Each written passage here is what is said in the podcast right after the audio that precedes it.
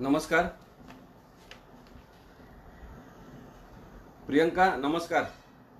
Max महाराष्ट्राचे सगळे मित्र आले असतील तर आपण लगेच लाईव्ह सुरू करू. नमस्कार मी ॲडव्होकेट असीम सरोदे.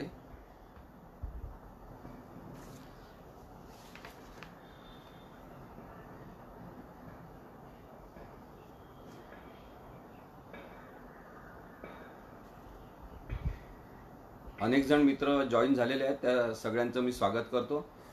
धन्यवाद. आपण या महत्त्वाच्या विषयावर आज चर्चा करत असताना आपण सगळेजण उपस्थित आहात. मी ॲडव्होकेट असीम सरोदे. मी मानवी हक्क सामाजिक न्याय या विषयांवर काम करत असताना कायद्याचे विविध प्रश्न वेगळ्या संदर्भात आणि वेगळ्या प्रकारे हाताळण्याचा प्रयत्न करतो. व्यावसायिक वकिली करत असताना कायदेशीर चळवळ सुरू ठेवण्याचा प्रयत्न आम्ही सातत्याने केलेला आहे. आणि या पार्श्वभूमीवर आज साने गुरुजींच्या खरा तो एकची धर्म या विषयावर मी आपल्याशी संवाद साधणार आहे.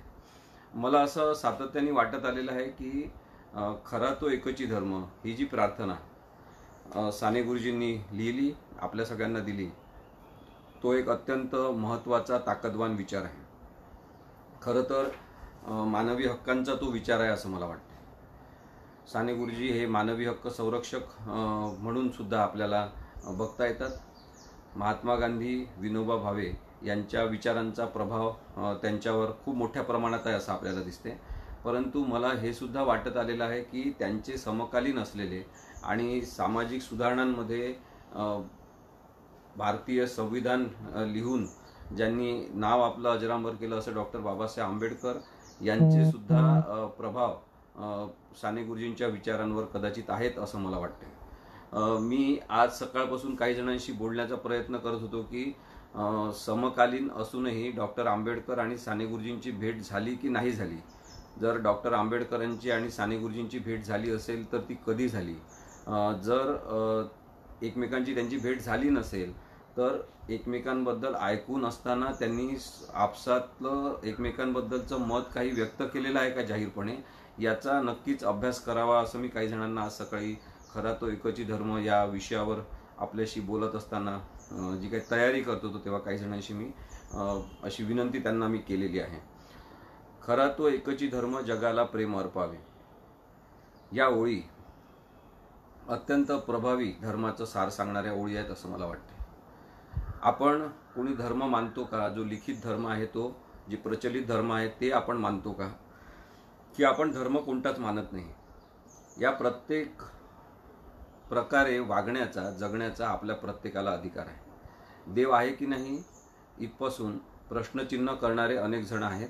तसंच देव आहेच असं ठामपणे सांगणारे अनेक जण आहेत. त्यामुळे आपल्याला देव आहे की नाही या वादात न पडता सुद्धा देव नाही असं समजून जगण्याचा सुद्धा अधिकार आहे. आणि त्या अर्थाने पाहिलं तर मला या प्रार्थना खूप महत्त्वाच्या वाटतात. माझे बाबा मला नेहमी सांगायचे की देव मानला नाही तर चालेल परंतु प्रार्थना मात्र मानली पाहिजे. त्यांनी मला पुण्याच्या रेल्वे स्टेशनवर एकदा नेलं आणि तेव्हा सांगितलं की त्या महात्मा गांधींच्या पुतळ्याच्या खाली काय पाटी लिहिली आहे ती वाच. तिथे लिहिलं होतं की प्रार्थना मे असीम शक्ती आहे माझं नाव असीम असल्यामुळे मला त्याच्याशी विचाराशी एकरूप होता आलं असं मला कदाचित वाटलं. माझ्या संकल्पना तेव्हा इतक्या स्पष्ट नसतील. पण लहानपणी मला माझ्या वडिलांनी जे सांगण्याचा प्रयत्न केला तो प्रार्थनेतला विचार मात्र महत्त्वाचा आहे असं मला वाटते देव मानायचा किंवा नाही धर्म मानायचा किंवा नाही हे सगळं होत असताना कोणालाच असं वाटत नाही की आपण अधर्मी व्हावं.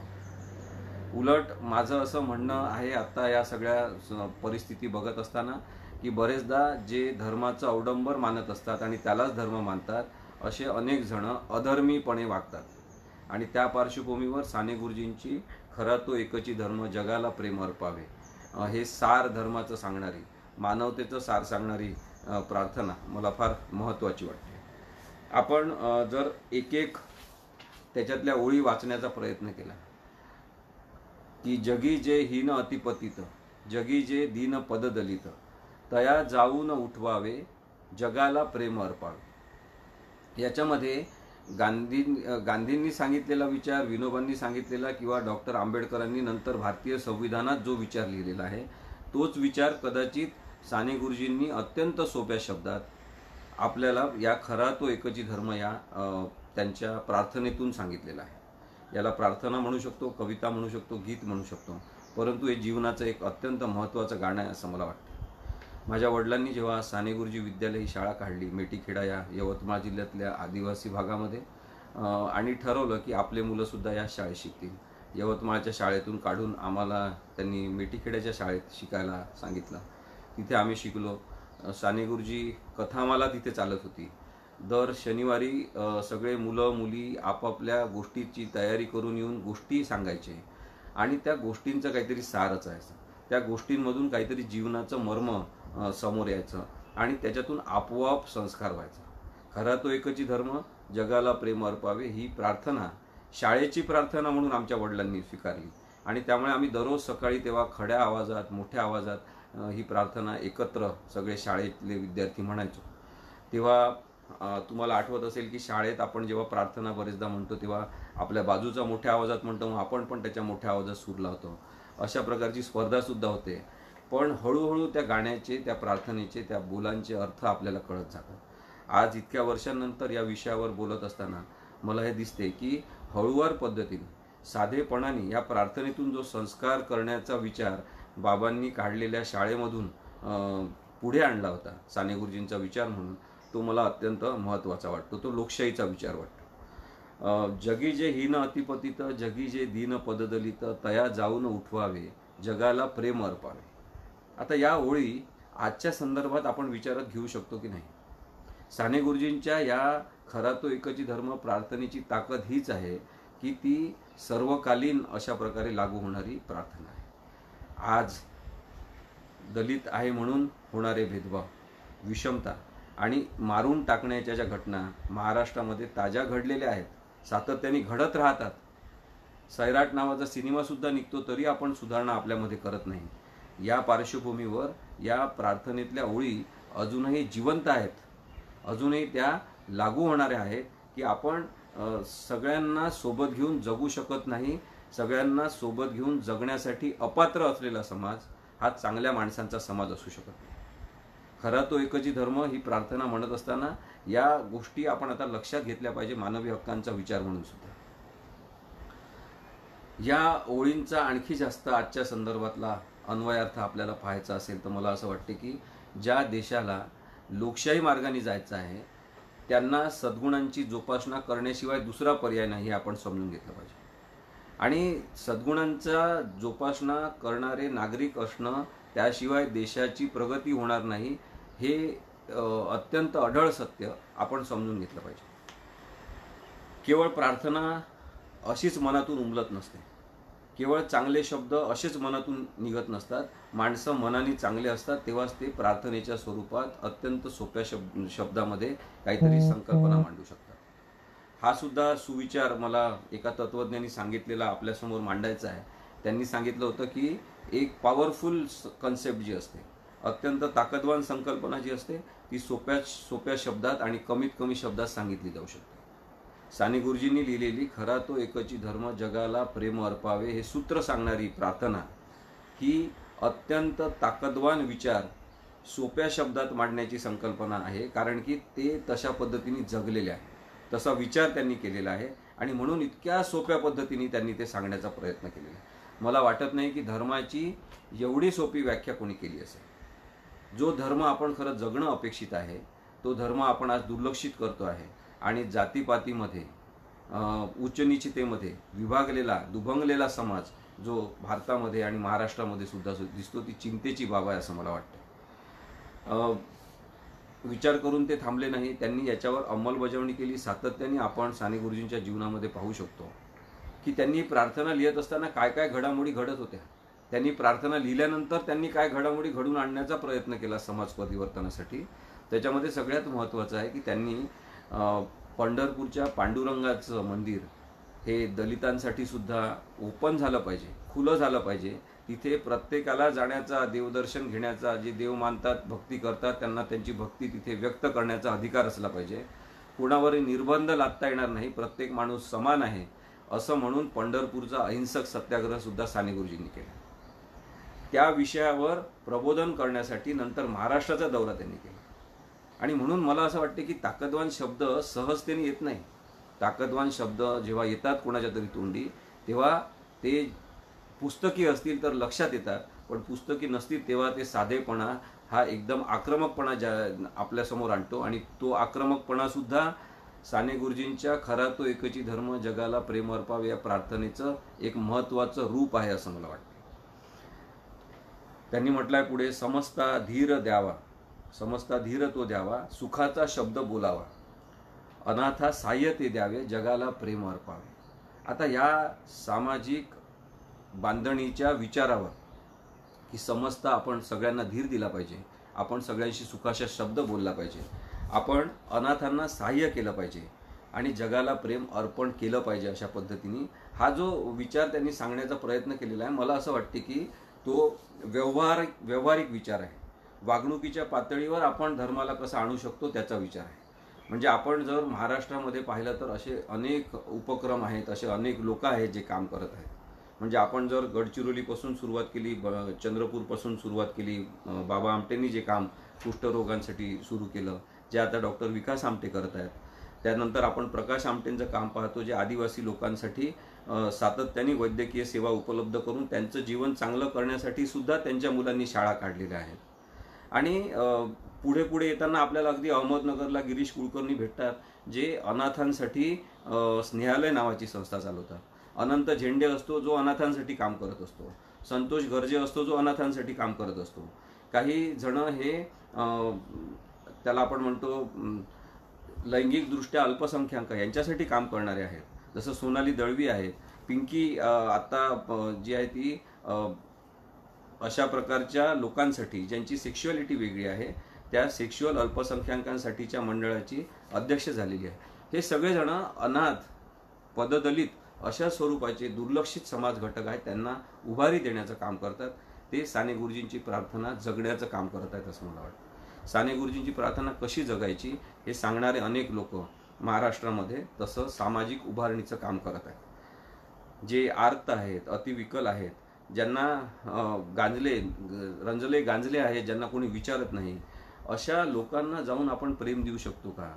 हे पाहत असताना मला दिसते की जे भिक्षेकरी किंवा भिक्षेला लागलेले लोक आहेत दरिद्री लोक झालेले आहेत त्यांच्यासाठी काम करणारे अनेक जण आहेत. वेश्या व्यावसायिक स्त्रियांमध्ये मी स्वतःसुद्धा काम करत होतो. मी पाहिलं की कितीतरी जणं वेश्या व्यावसायिक स्त्रियांना आधार देण्याचं काम करतात माणुसकीच्या दृष्टीने.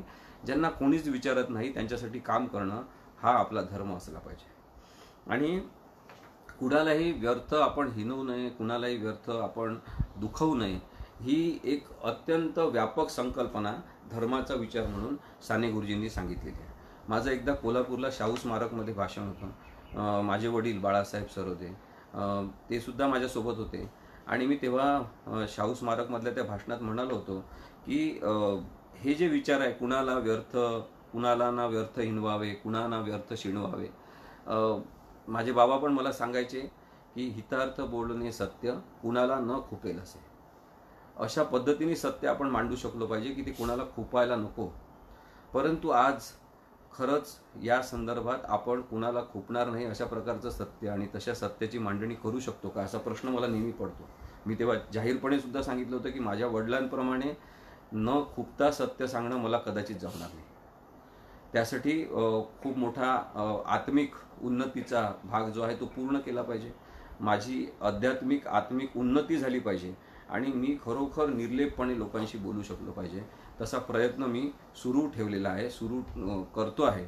परंतु बरेचदा हे जमत नाही असं मला लक्षात आलेलं आहे.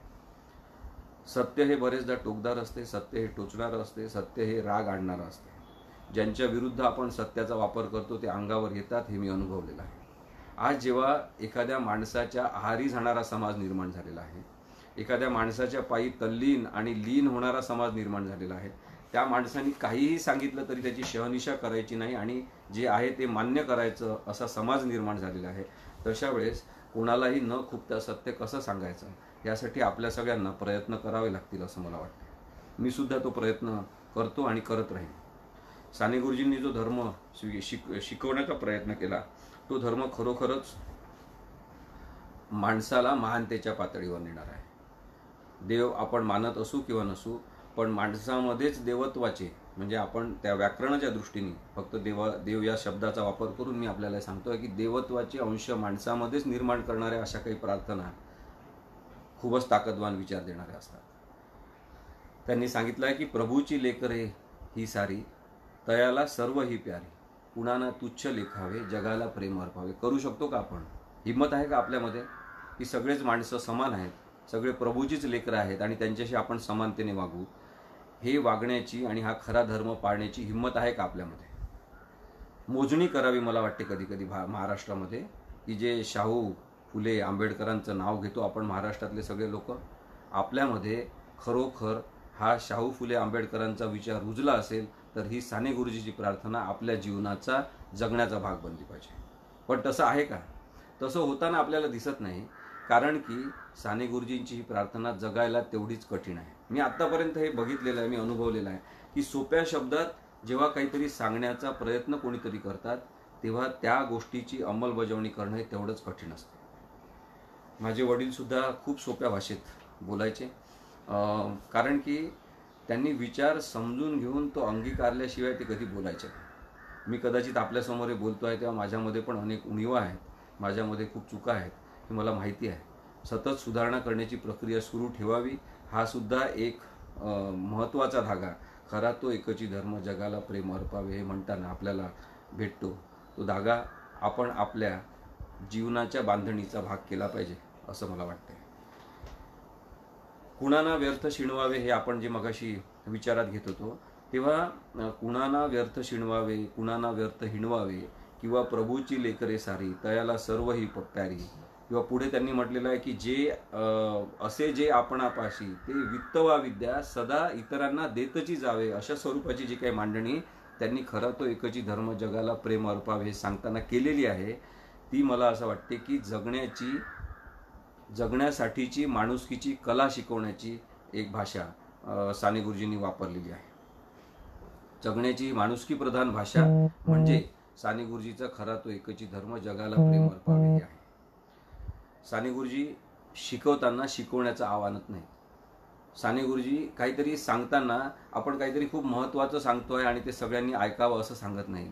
पण जेव्हा ही प्रार्थना आपण म्हणत जातो वाचत जातो त्या त्या वेळेस खाड खाड आपले डोळे उघडत जातात की आपण कसं जगायला पाहिजे आणि आपण कसं जगतोय. आपलं जीवन जणू काही वेगळ्याच एखाद्या प्रवाहात पतीत झाल्याप्रमाणे झालेलं आहे आणि हे असे मूलभूत विचार आपल्यापासून दूर जात आहेत का? याचा प्रश्न सगळ्यांनी करायला पाहिजे असं मला वाटतं साने गुरुजी असं पण म्हणतात की भरावा मोद विश्वात असावे सौख्य जगतात. सदा हे ध्येय पूजावे जगाला प्रेम अर्पावे. आपण आपल्या अस्तित्वानेच केवळ या आजूबाजूच्या जगण्यामध्ये एक आनंद भरू शकतो का? आनंद भरणारा माणूस हा खूप महत्त्वाचा माणूस असतो. आपण पाहतो की कधीतरी एखादी मित्रांची पार्टी असते कधीतरी गेट टुगेदर असते आणि सगळ्यांना हसवणारा निर्लेपपणे सगळ्यांच्या चेहऱ्यावर हास्य आणणारा एखादा व्यक्ती असतो एखादी आपली मैत्रीण किंवा एखादा मित्र असतो त्या सगळ्यांनी तशा लोकांनी आपल्या त्या पार्टीत आलं पाहिजे असं प्रत्येकाला वाटतं. त्या स्नेहसंमेलनामध्ये त्या गेट टुगेदरमध्ये अशा लोकांनी सहभागी झालं असं पाहिजे असं आपल्याला वाटते. कारण की वातावरणामध्ये आनंद भरणाऱ्या लोकांची संख्या कमी झालेली आहे. अनुभव शून्य असलेले अनेक जण लोक आहेत. एकारलेलं जीवन जगणारे काही लोक आहेत. एकांगी स्वरूपात आपण जगत राहतो शनिवार रविवार येतो आणि परत सोमवारी कामाला लागतो. अशा बैल गतीने आपण काम करणारे लोक आपण वाढलेलो आहोत.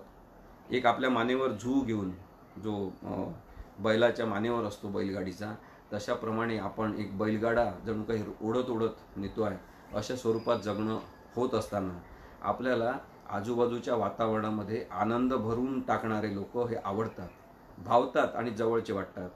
आणि तेच साने गुरुजींनी अपेक्षित केलेलं आहे की आपलं व्यक्तिमत्व असं बनवावं की आपण आजूबाजूच्या विश्वात मोद भरू शकलो पाहिजे म्हणजे प्रमोद म्हणजे आनंद भरू शकलो पाहिजे असं त्यांनी सांगितलेलं आहे. हेच धर्माचं सार आहे असं साने गुरुजी म्हणतात. की हेच धर्माचं सार आहे हे सत्याचं सार आहे. दुसऱ्यासाठी आपण प्राण दिलं पाहिजे पण जगावर प्रेम करत राहिलं पाहिजे.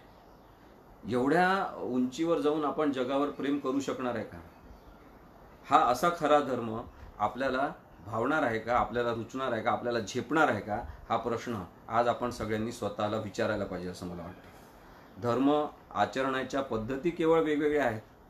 काही जण हात हाताला चिकटवून हात जोडून प्रार्थना करतात तर काही जण खुल्या हाताने आबाळाकडे बघून प्रार्थना करतात. काही जण मांडी बसून मांडी घालून बसतात आणि प्रार्थना करतात तर काही जण गुडघ्यावर वाकून प्रार्थना करतात. केवळ प्रार्थनेच्या पद्धती वेगळ्या आहेत म्हणून आपण मनामध्ये आपल्या विष भरून ठेवणार आहोत का? हा प्रश्न साने गुरुजींना कदाचित उपस्थित करायचा आहे.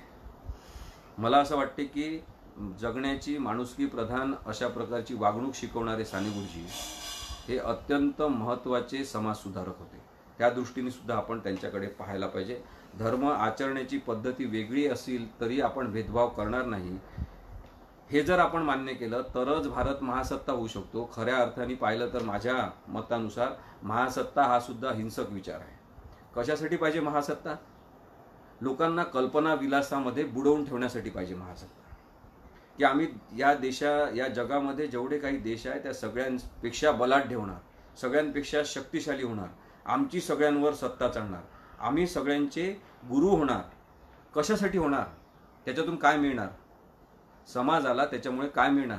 समाजातल्या सामान्यातल्या सामान्य माणसाच्या जीवनामध्ये फरक पडणार नसेल तर तशा प्रकारच्या परिकल्पना आम्हाला आता नको हे सांगणारे सुद्धा माणसं नागरिक म्हणून निर्माण झाले पाहिजे असं मला वाटतं. शेवटी त्यांनी म्हटलेलं आहे की जयाला धर्म तो प्यारा जयाला देव तो प्यारा त्याने प्रेममय व्हावे जगाला प्रेम अर्पावे. आता या दोन ओळींचा संदर्भ थेट भारतीय संविधानाशी आहे आपण समजून घेतलं पाहिजे. मी पुन्हा एकदा सांगतो जयाला धर्म तो प्यारा जयाला देव तो प्यारा त्याने प्रेममय व्हावे जगाला प्रेम अर्पावे. याचा अर्थ काय? की ज्याला जो धर्म प्रिय आहे त्याने त्या धर्मामध्ये लीन व्हावं. त्यांनी त्या धर्माच्या अनुसरून लोकांवर प्रेम करावं. ज्याला जो देव प्रिय आहे त्यांनी त्या देवावर प्रेम करावं. पण याचा अर्थ दुसऱ्यांच्या देवांचा अपमान करणं दुसऱ्यांच्या देवाबद्दल धर्माबद्दल जातीबद्दल वाईट बोलणं हे मान्य आपण करू शकलो तर मग कदाचित मला असं वाटते की आपण कोणताच धर्म शिकू शकणार आज अशा पद्धतीने लोक वागत आहेत की दुसऱ्यांच्या धर्माला शिवीगाळ करणं म्हणजे आपला धर्म श्रेष्ठ आहे सिद्ध करणं. मग साने गुरुजींनी जो सांगितलेला धर्म आहे की कोणताही धर्म असो त्याच्यावर तुम्ही खूप प्रेम करत असाल तर तुम्ही माणसांवर प्रेम करू शकता. जर तुम्ही एखादा देव मान्य करत असाल त्या देवावर खूप प्रेम असेल तर याचा अर्थ तुमचं माणसावर प्रेम असलं पाहिजे. माणसा माणसांमध्ये विष कालवणारा धर्म असू शकत नाही आणि माणसाने माणसाशी द्वेष करावा असं सांगणारा देव असू शकत नाही. हा जो विचार आहे मला असं वाटते की हा भारतीय संविधानातल्या कलम पंचवीसमधल्या धर्मस्वातंत्र्याशी धर्म स्वातंत्र्याशी थेट संबंधित आहे. आपण जर पाहिलं की भारतीय संविधानात धर्म स्वातंत्र्य कलम पंचवीसनुसार देत असताना डॉक्टर आंबेडकरांनी स्पष्टपणे धर्माची संकल्पना माहीत असल्यामुळे ही रचना केलेली आहे की तुम्हाला जो धर्म स्वीकारायचा तो तुम्ही स्वीकारू शकता. तुमचा जो धर्म असेल त्याचं पालन तुम्ही करू शकता. तुम्हाला जो धर्म आवडतो त्याचा प्रचार प्रसार करण्याचं स्वातंत्र्य तुम्हाला आहे. परंतु भारताचा भारत या देशाचा कोणताही धर्म असणार नाही. त्यामुळे आपण धर्मनिरपेक्ष आहोत. धर्मनिरपेक्ष असणं म्हणजे काय आहे की व्यक्तिगत धर्म जो असेल तो प्रत्येकाचा प्रत्येकाने मान्य केला पाहिजे. परंतु भारत देशाचा धर्म नाही त्यामुळे सार्वजनिक जीवनात धर्म आणू नये हे साधं तत्वज्ञान भारतीय संविधानात जे सांगितलेलं आहे तेच साने गुरुजींनी संविधानाच्या बाहेर ते तत्वज्ञान आणत असताना वागणुकीच्या पातळीवर आणत असताना खरा तो एकची धर्म जगाला प्रेम अर्पावे हे जर समजून घेतलं विचार म्हणून तरच आपण संविधानातला तो धर्म स्वातंत्र्याचा विचार हा प्रत्यक्ष वागणुकीच्या पातळीवर आणू शकतो असं स्पष्ट केलेलं आहे. आणि म्हणून मला असं वाटते की या संदर्भात विचारच आपण काही केला नाही. मी जेव्हा शाळेत लहानपणी प्रार्थना म्हणायचो तेव्हा कदाचित सगळ्यांसोबत ती प्रार्थना म्हणत असताना मी कधीही तसा अर्थ समजून घेण्याचा प्रयत्न केला नाही. साने गुरुजी कथामालेत आमच्या शाळेमध्ये साने गुरुजी विद्यालय मेटीखेडा माझ्या वडिलांनी स्थापन केलेल्या या शाळेमध्ये त्यांनी खूप जणांना बोलवण्याचा प्रयत्न केला. सगळेजण यायचे अनेक थोर विचारवंत लेखक कवी कथाकार तिथे येऊन गेले. आणि आम्हाला मग तेव्हा हळुवार पद्धतीने या प्रार्थनेचा अर्थसुद्धा समजून सांगण्याचे प्रयोग अनेकदा व्हायचे. मला असं वाटते की साने गुरुजींमधील जो समाजसेवक आहे एक शिक्षक आहे एक्कावन्न वर्षाच्या केवळ आयुष्यामध्ये असंख्य ग्रंथसंपदा मोठी ग्रंथसंपदा तयार करणारा एक माणूस आहे. संवेदनशील लेखक आहे. तो मला खूप महत्त्वाचा वाटतो. ही प्रार्थना लिहिणं हे साध्यासुध्या माणसाचं काम नाही. समाजावर अति प्रेम करणारा माणूसच अशा पद्धतीने साध्या शब्दात खऱ्या धर्माची व्याख्या सांगू शकतो. आणि म्हणून साने गुरुजी संवेदनशील लेखक होते आणि आज संवेदनशील लेखन करणं हे अत्यंत कठीण आहे. मी तुम्हाला सांगतो. हसवणं आणि रडवणं या दोन्ही पण अत्यंत कठीण गोष्टी आहेत. साने गुरुजींचं साहित्य वाचल्यावर डोळ्यातून घळाघळा पाणी आपल्या येते. रडायला येते. डोळे पाणावतात. डोळ्यांमध्ये दुसऱ्यांचं दुःख वाचून पाणी येणं अश्रू येणं ही मोठी ताकदवान लेखकाची गोष्ट आहे. आणि म्हणून मला असं वाटते की असे एक- एकशे तेरा पुस्तकं त्यांनी लिहिले त्यापैकी काही मला वाटते अनुवादित आहेत तेरा चौदा पुस्तकं पण इतर अनेक पुस्तकं साने गुरुजींची आपण वाचावे ज जगावर प्रेम कसं करायचं या संदर्भात आणि जगातल्या संवेदना सहवेदनेच्या पातळीवर जाऊन आपण कशा स्वतः अनुभवायच्या त्याच्याबद्दलची एक नवीन जाणीव आपल्या सगळ्यांना होईल. मी हे सांगण्याचा प्रयत्न केला की गांधींचा प्रभाव असलेले साने गुरुजी विनोबांची जवळीक असलेले साने गुरुजी आणि विनोबांचा जय जगत म्हणजे सगळ्या जगाचा जय हो आम्ही कोणत्याही देशाचा दुराभिमान किंवा करणार नाही. किंवा आम्ही कोणा देशाचा दुश्वास करणार नाही सगळ्या जगाचा जय झाला पाहिजे अशा पद्धतीचे जे विचार विनोबांनी सांगितले ते विचार या खरा तो एकची धर्म जगाला प्रेम अर्पावे या प्रार्थनेतून साने गुरुजींनी आणखी सोप्या शब्दात आपल्यासमोर मांडण्याचा प्रयत्न केलेला आहे. एवढंच नाही तर आंबेडकरांचं एक अत्यंत महत्त्वाचं तत्वज्ञान त्यांनी समोर मांडलेलं आहे. मग या प्रार्थनेला जगण्याचा साने गुरुजींनी प्रयत्न कसा केला? याचं उदाहरण म्हणून आंबेडकरांच्या विचारांचे पायिक असलेले काही लोक आणि साने गुरुजी मिळून यांनी काय केलेलं आहे याचं एक उदाहरण मी आपल्याला सांगतो. की श्यामची आईमध्ये सुद्धा अस्पृश्यतेच्या संदर्भात श्यामची आई कठोरपणे श्यामला धडे देताना आपल्याला दिसते की श्याम अस्पृश्यता बाळगू नये विषमता बाळगू नये जन्माने सगळेजण सारखे आहेत हे त्यावेळेस श्यामची आई श्यामला सांगत होती आज तशा प्रकारचे संस्कार करणं आपण विसरून घेतलेलो आहे आणि केवळ संस्कार भारती नावाच्या संस्था मात्र बऱ्याच निघालेल्या आहेत. आणि म्हणून मग श्यामची आई अस्पृश्यता संदर्भात काय सांगते? तो भेदभाव नष्ट करण्याची भूमिका संस्कार देताना आहे का? याचा विचार महत्त्वाचा ठरतो. एकोणीसशे अडतीस सालची गोष्ट आहे. जळगाव जिल्ह्यातले अत्यंत नावाजलेले असे डॉक्टर उत्तमराव पाटील यांचं लग्न ठरवायचं होतं. नांदगाव तालुक्यातल्या सावरगावच्या ठिकाणी मला वाटते कदाचित मी गावाचं नाव चुकत असेल पण ही जळगाव जिल्ह्यातली घटना आहे. तेव्हा उत्तमराव पाटलांसाठी मुलगी बघायला जायचं होतं. आणि साने गुरुजी हे उत्तमराव पाटलांसोबत मुलगी बघायला गेले. आणि त्या मुलीचं नाव होतं लीलाताई पाटील ज्या आमदार झाल्या होत्या आणि आत्ताच त्यांचं दुर्दैवी निधन झालं. त्या लीलाताई पाटलांचं स्थळ ते बघायला गेले आणि एकमेकांची पसंती झाल्यावर तिथे काही अटी सांगण्यात आल्या. आणि साने गुरुजींनी सांगितलं की जुन्या कपड्यांवरच केवळ लग्न होईल. नवीन कपड्याचा बस्ता नवीन कपडे देणे घेणे हे काही होणार नाही. हुंडा घेतला जाणार नाही. आणि आणखी महत्त्वाची अट त्यांनी घातली ती म्हणजे ब्राह्मणाच्या हस्ते पुरोहिताच्या हस्ते लग्न करण्याची जी पद्धत आहे ती आम्हाला मान्य नाही. तशा पद्धतीने आम्ही करणार नाही. जातीपातीतल्या विषमता नष्ट करण्याची पद्धत आम्ही अस्तित्वात आणणार. तुम्हाला हे मान्य असेल तर लग्न होईल.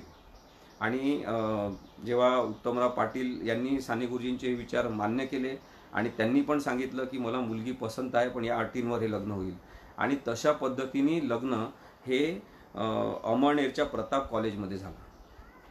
आणि त्या लग्नाला पौराहित्य कोणी केलं? ते लग्न कोणी लावून दिलं? ब्राह्मणाचं काम त्याच्यामध्ये कोणी केलं? तर ते तेव्हाचे आंबेडकर विचारांचे वाहक असलेले दादासाहेब गायकवाड यांच्या हस्ते लग्न करण्यात आलं. आणि त्यांच्या हस्ते लग्न होणार. म्हणजे त्यावेळेस महार असं म्हणायचे दलिताच्या हस्ते लग्न होणार म्हणून लीलाताई पाटील यांच्या आईनी त्या लग्नाचा निषेध केला आणि त्या लग्नाला गेल्या नाहीत. तरी सुद्धा लग्न झालं. दादासाहेब गायकवाडांनी ते लावलं आणि लग्नामध्ये कोणती पंचपक्वानं नसतील झुणका भाकर केवळ असेल असं करून झुणका भाकरेचा मेनू तिथे ठेवण्यात आलेला होता. आपण हे समजून घ्या की प्रार्थना एवढ्या सोप्या शब्दात लिहिणं हे साधं नाही काम हे मी मगापासून आपल्याला सांगतो आहे ज्या माणसांनी एवढ्या मोठ्या प्रमाणात सामाजिक चळवळी केल्या आणि व्यक्तिगत पातळीपासून ते अंमलात आणण्याचा प्रयत्न केला तेच साने गुरुजी. खरा तो एकची धर्म जगाला प्रेम अर्पावे या प्रभावी ताकदवान शब्दामध्ये आपल्याला धर्माचा अर्थ सांगू शकतात. नवसमाज निर् निर्मितीसाठी नवसमाज रचनेसाठी साने गुरुजींनी घेतलेला पुढाकार अत्यंत महत्त्वाचा आहे. मला सातत्याने हे दिसलं की माझे वडील बाळासाहेब सरोदे त्यांच्या जीवनावर गांधी विचारांचा अत्यंत प्रभाव होता.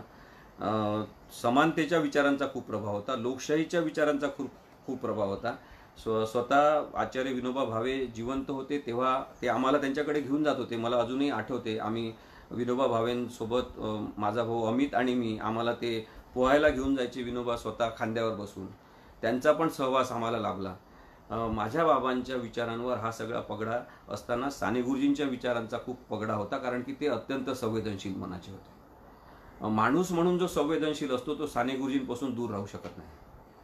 तसंच लोकशाही मानण्यामध्ये जी तडफदारी आणि कर्तबगारी माझ्या वडिलांनी सातत्याने दाखवली तर ते एक लोकशाहीवादी विचारवंत म्हणून माझे वडील हे समोर आले. समाजामध्ये त्यांनी सातत्याने काम केलं.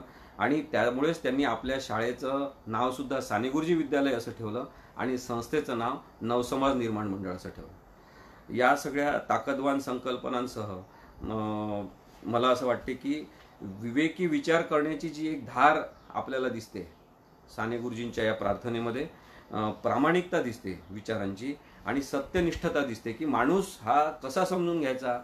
माणूस हा साधाच असला पाहिजे. माणूस हा साधेपणानेच विचार करणारा आणि वागणारा असला पाहिजे. सगळ्यांवर प्रेम करणाराच साधा माणूस असू शकतो. हे इतक्या चांगल्या पद्धतीने त्यांनी सांगितलेलं आहे. आणि त्याचबरोबर मी तुम्हाला मगाशी जे सांगण्याचा प्रयत्न केला की कोणाचाही कोणताही धर्म असो साधेपणा आपण सोडायचा नाही. दुसऱ्याच्या धर्माचा दुसऱ्याच्या अस्तित्वाचा प्रत्येक माणूस महत्त्वाचा आहे असं समजून त्याचा सुद्धा मान राखणं हे सगळं जमलं पाहिजे. तरच आपण व्यक्ती स्वातंत्र्याचा विचार चांग जवळीक आपल्या वागणुकीशी करू शकतो. त्यामुळे सगळ्या धर्मांच्या प्रार्थनेचं सार याच्यामध्ये आहे. याच्यात कोणतंही अवडंबन नाही. आणि आपण स्वतःला प्रश्न विचारतो ही प्रार्थना वाचल्यानंतर की मी देव मानतो का? मी धर्म मानतो का? मी कोणता देव मानतो? मी कोणता धर्म मानतो? हे प्रश्न आपल्या मनात उपस्थित होतात ही साधी प्रार्थना वाचल्यावर. आणि त्यामुळे सुद्धा ही प्रार्थना अत्यंत ताकदवान आहे. मला वाटते की प्रार्थनेतील देवाशी आपली भेट गाडून घालून देण्याचा एक अत्यंत महत्त्वाचा प्रयत्न सुद्धा साने गुरुजी याच्यातून करतात. साने गुरुजीच्या या प्रार्थनेतून देवाची भेट या अर्थाने होते की आपल्याला समाज दर्शनच होते. प्रत्येक ओळीमधून त्यांनी सांगितलेलं आहे की जे ताकदवान नाहीत ज्यांच्या चेहऱ्यांना महत्त्व नाही ज्यांच्या अस्तित्वाला महत्त्व नाही अशा सगळ्यांसोबत आपण कसं वागतो त्यावरून तुमच्या माणुसकीची लायकी ठरते. आणि मला असं वाटते की दुःखात देव आहे. इतरांचे दुःख जगण्यात आणि समजून घेण्यात देव आहे. हे जे त्यांनी सांगितलेलं आहे याच्यातून देवालाच त्यांनी जिवंत करण्याचा प्रयत्न केलेला आहे. तशा पद्धतीने पाहिलं तर देव ही अवैज्ञानिक संकल्पना आहे. परंतु त्या देवाच्या अवैज्ञानिक संकल्प संकल्पनेला माणुसकीचा एक आधार देऊन जिवंत करण्याची ताकद सुद्धा साने गुरुजींच्या या लिखाणातून आपल्याला दिसते. देव व माणसाचं नातं तसं खाजगी स्वरूपाचं आहे. जसं धर्म हा खाजगी स्वरूपाचा आहे व्यक्तिगत आहे. पण आचरणातला धर्म मांडून परत साने गुरुजींनी एक महत्त्वाचा विचार आपल्या सगळ्या समाजासमोर ठेवलेला आहे.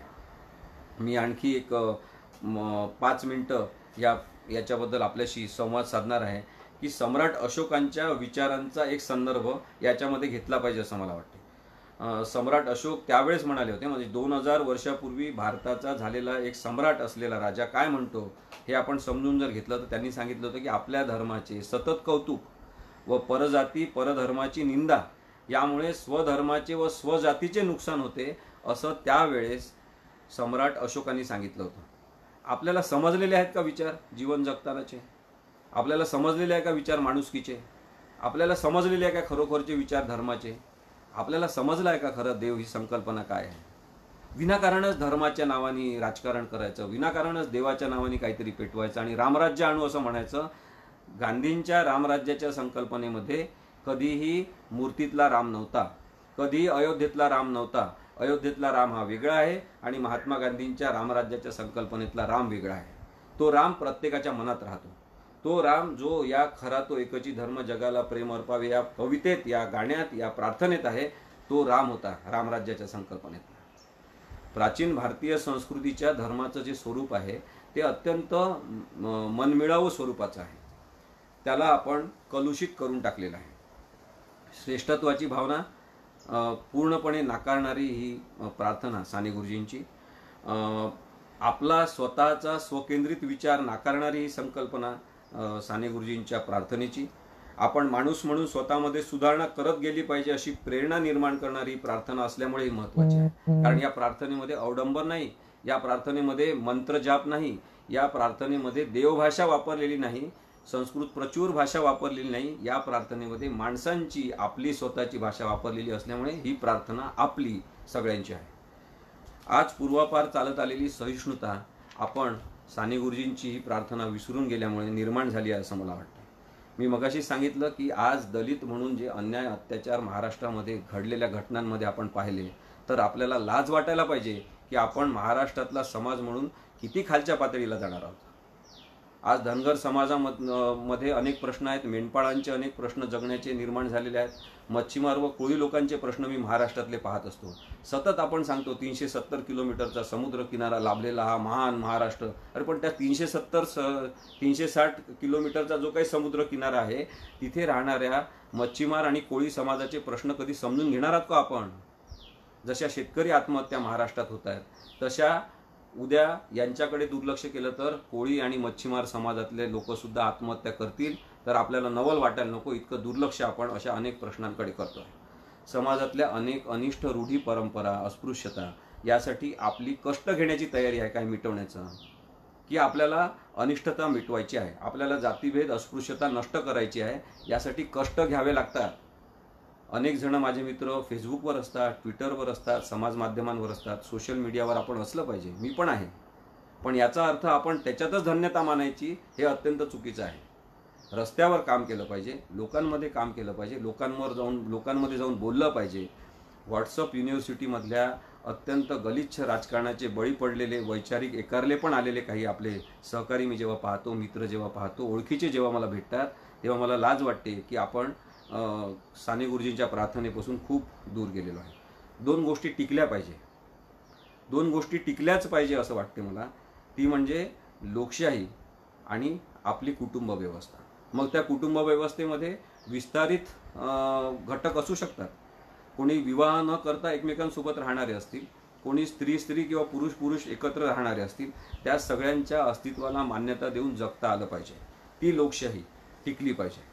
ती संस्कृती नवीन स्वरूपाची आपण आणली पाहिजे असं मला वाटते. प्रश्न आहे की आपण सहज धर्म पाळतो का? आपण सहज संस्कार होतील असं वातावरण घरामध्ये ठेवतो का? व्हॉट्सअपमधून होणारे संस्कार माझ्या मित्रांच्या मनावर होणारे ओरखडे आहेत असं मला वाटते. जाती निर्मूलन व जाती अंतासाठी आपल्याला सगळ्यांना एकत्रित काम करायला पाहिजे. अमेरिकेमध्ये ते लोक मोर्चे काढतात. वर्णानी काळे असलेले वर्णाने गोरे असलेले सगळे लोक वर्णभेदाच्या विरुद्ध एकत्र येतात आणि इथे महाराष्ट्रात त्याच वेळेस दलितांच्या हत्या होतात. हा निर्लज्जपणा आहे की आपण हे सगळं सहन करतो आहे आपण हे सगळं बघतो आहे काही न करता. करोनाच्या विषाणूची कोणतीही काळजी न करता ते लोक मोर्चे काढतात रस्त्यावर आणि आपण इथे घरामध्ये बसून सुद्धा सगळेजण मिळून निषेध करू शकत नाही. हे हा दुर्दैव आहे असं मला वाटते की आपल्याला आंधळा समाज निर्माण करायचा नाही. आपल्याला सजग पाहणारा समाज निर्माण करायचा आहे जो साने गुरुजींच्या खरा तो एकची धर्म जगाला प्रेम अर्पावे या दोनच शब्दांमधून होऊ शकतो या दोनच ओळींमधून होऊ शकतो ही प्रार्थना आपल्या जीवन जगण्याचा भाग बनली पाहिजे. मला असं वाटते की साने गुरुजींनी खरा तो एकची धर्म जगाला प्रेम अर्पावे या प्रार्थनेतून देशभक्तीचा एक अत्यंत ताकदवान विचार आपल्याला दिलेला आहे. हे देशभक्ती देशभक्तीचं गीत आहे असं मला वाटतं. राष्ट्रभक्तीची दिशा काय असावी हे दाखवणारा विचार या साने गुरुजींच्या प्रार्थनेतून आपल्याला मिळालेला आहे. मला आज मॅक्स महाराष्ट्राने इथे या विषयावर बोलण्यासाठी सांगितलं. त्यामुळे माझे लहानपणीपासून हे गाणं पाठ आहे ही कविता पाठ आहे ही प्रार्थना पाठ आहे पण त्याच्याबद्दलची पार्श्वभूमी खूप चांगल्या पद्धतीने विचार करण्याची संधी मला मॅक्स महाराष्ट्रामुळे मिळाली आणि मी मला भावलेले विचार आपल्यासमोर मांडण्याचा प्रयत्न केलेला आहे. माझेच विचार चांगले आहेत किंवा हेच सत्य आहे असं समजण्याची मुळीच गरज नाही. कदाचित आपल्याला या प्रार्थनेतून आणखी काही चांगले अर्थ गवसू शकतात. ही प्रार्थनाच तशी आहे. ती ताकदच निर्माण करणारी असल्यामुळे आपल्यामध्ये सगळ्यांमध्ये अशी वैचारिक ताकद यावी. अशी प्रार्थनासुद्धा मी या निमित्ताने करतो आणि हा साने गुरुजीचा विचार आपण जगायला लागलो तरच भारत देश हा ताकदवान होऊ शकतो. नाहीतर इथे अशाच प्रकारचं एक घाणेडं राजकारण माणसा माणसांना विभागणारं राजकारण सुरू राहील. ज्याच्यापासून दूर जाण्याची गरज आहे जातीयवादापासून दूर जाण्याची गरज आहे आणि माणूस माणसाला भेटला पाहिजे असं वातावरण इथे निर्माण करू. धन्यवाद.